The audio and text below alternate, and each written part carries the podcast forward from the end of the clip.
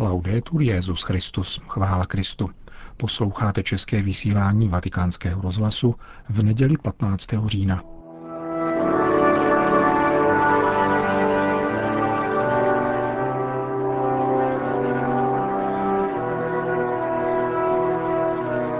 Bůh na utrpěné příkoří odpovídá ještě větší láskou. Kázal dnes dopoledne Petrův nástupce při kanonizační liturgii na svatopetrském náměstí. Přiblížíme vám její průběh.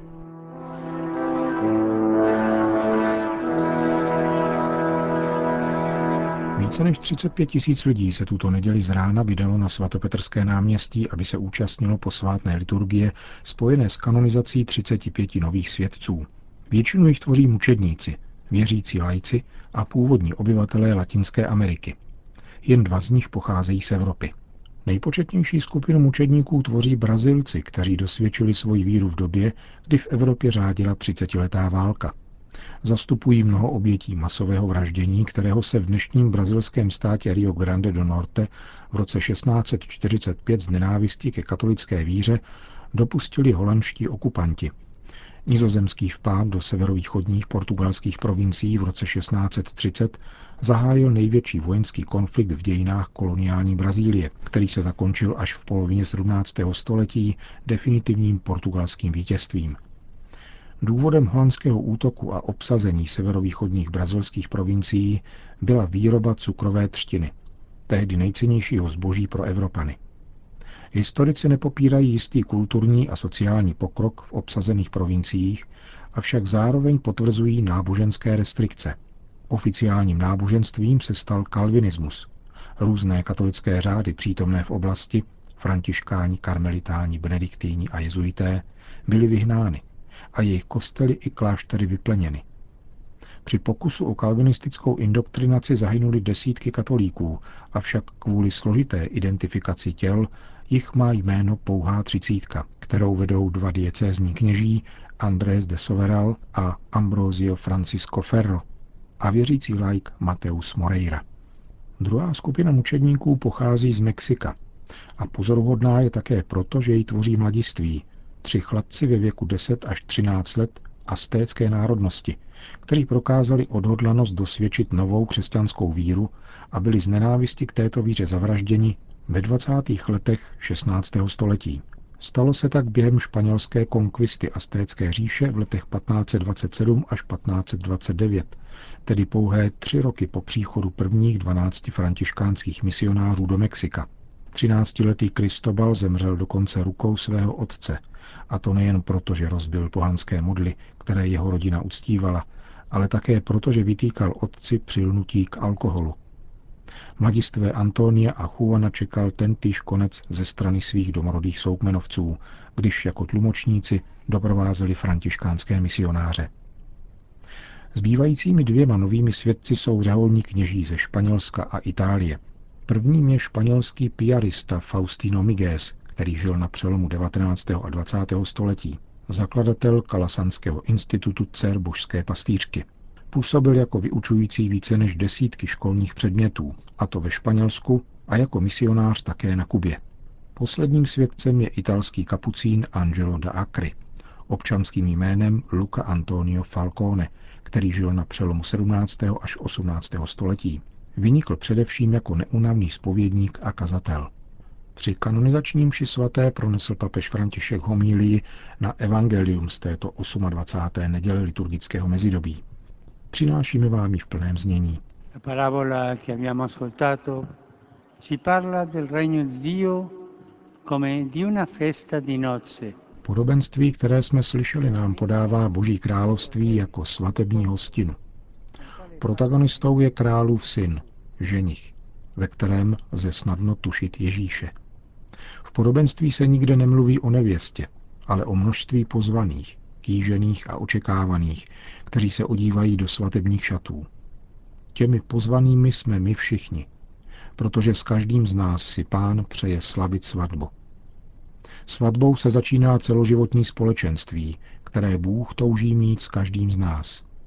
Náš vztah s ním tedy nemůže být pouze vztahem mezi podanými a králem, věrnými služebníky a hospodářem, nebo učenlivými žáky a mistrem.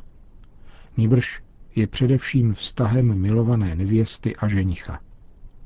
Jinými slovy, pán po nás touží, hledá, zve nás a nespokojuje se s tím, že plníme dobře svoje povinnosti a dodržujeme jeho zákony. Chce s námi sdílet opravdové společenství ve vlastním smyslu slova, tedy vztah tvořený dialogem, důvěrou a odpuštěním.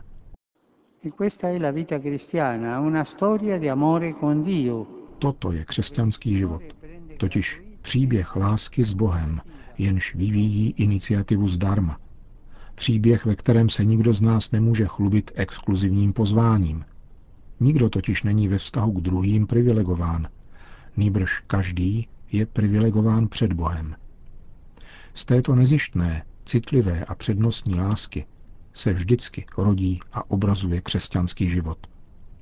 Můžeme se alespoň jednou za den ptát, zda jsme pánu vyjádřili lásku a zda si kromě spousty jiných slov na něho vzpomeneme, abychom mu řekli, mám tě rád, pane, ty jsi můj život.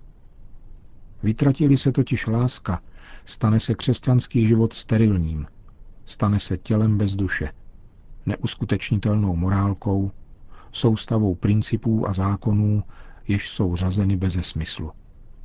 Živý Bůh však očekává živou odpověď. Laskavý pán očekává odpověď lásky. V knize Zjevení se k jedné církvi obrací cílenou výčitkou. Upustila jsi od své první lásky. Nebezpečím je rutina křesťanského života, v němž zavládla spokojenost s normalitou, bez rozletu, bez nadšení a s krátkou pamětí. Oživme proto paměť první lásky. Jsme milováni, jsme svatebčany a náš život je darem, neboť každý den je velkolepou příležitostí, jak na toto pozvání odpovědět. Evangelium nás však varuje. Toto pozvání lze odmítnout. Mnozí pozvaní odmítli, protože měli svoje zájmy. Nedbali a odešli, jeden na své pole, jiný za svým obchodem. Pravý text Evangelia.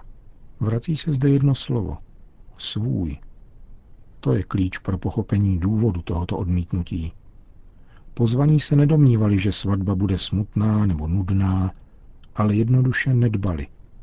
Odrazovali je jejich vlastní zájmy.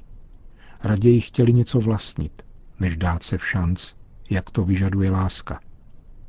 Ano, takto se zaujímá odstup od lásky. Nikoli ze zlomyslnosti, ale upřednostňováním svého, tedy bezpečí, sebepotvrzení, pohodlí. Pak se uvelebíme na pohovce zisků, výtěžků či nějakého hobby, což trošku potěší, ale takto se stárne brzo a špatně, protože se stárne uvnitř. Když se srdce neotevírá, uzavírá se – a když všechno závisí na já, na tom, co mě vyhovuje, co potřebuji a co chci, ustrnu a skazím se. Reaguji špatně pro nic za nic, jako ti pozvaní z Evangelia, kteří dokonce začali týrat a zabíjet doručitele pozvání jen proto, že vyrušovali. Allora il Vangelo ci chiede da che parte stare. Evangelium nám tedy klade otázku, na čí straně stojím. Na straně svého já, anebo na straně Boha. Bůh je totiž opakem egoismu, sebevstažnosti a, jak říká Evangelium, tváří v tvář ustavičnému odmítání, kterého se mu dostává, a nevšímavosti k jeho pozváním, zachází ještě dál a neruší slavnost. Na odmítnutí neodpoví bouchnutím dveřmi, ale ještě větší inkluzí. Bůh na utrpěné příkoří odpovídá ještě větší láskou. Činili se křivda a příkoří nám, často v sobě chováme nespokojenost a zášť. Když Bůh strádá naším odmítáním, nadále se snaží, jde a neustále chystá dobro i pro toho, kdo se dopouští zla. Taková je totiž láska. Prokazuje lásku, neboť jenom tak je zlo přemáháno. Dnes nás tento Bůh, který nikdy nestrácí naději, podněcuje, abychom jednali stejně jako On. Žili opravdovou láskou a přemáhali rezignaci a vrtochy svého nedutklivého a líného já. C'è un ultimo aspetto che il Vangelo sottolinea, l'abito degli invitati, che è indispensabile. Evangelium podtrhává ještě poslední aspekt. Bílý svatební šat, který je nezbytný. Na pozvání totiž nestačí odpovědět jenom přitakáním, říci ano a dost. Nýbrž je zapotřebí obléci šat. Je nezbytné zvyknout si žít každý den láskou. Nelze totiž říkat pane, pane a přitom nežít a neplnit boží vůli. Potřebujeme se denně oblékat do jeho lásky a denně volit Boha. Dnes kanonizovaní svědci, především mnozí mučedníci, ukazují cestu. Nepřitakali lásce slovy a jen trochu, nýbrž životem a až do konce. Jejich každodenním šatem byla Ježíšova láska. Ona šílená láska, která nás milovala až do konce a darovala odpuštění i své šaty těm, kdo křižovali. Také my jsme při křtu obdrželi šaty, svatební šaty pro Boha. Prosme jej, aby se nám na přímluvu těchto našich svatých bratří a sester dostalo milosti zvolit si je, každodenně oblékat a udržovat v čistotě. Jak? Především tím, že si beze strachu půjdeme pro pánovo odpuštění. To je rozhodující krok ke vstupu do svatební síně na slavnost lásky s ním. A celebrare la festa dell'amore con lui. To byla homilie svatého otce z dnešní kanonizace, které se jako obvykle účastnili oficiální delegace zemí nějakým způsobem spojených s novými svědci. Byly tvořeny vládními představiteli, většinou ministry, a to z Brazílie, Mexika, Španělska, Itálie a Francie. Přítomen byl rovněž místo držící velmistra maltéského řádu. Papež František je pozdravil osobně před začátkem liturgie a oslovil je také veřejně pomši svaté před mariánskou modlitbou Anděl Páně.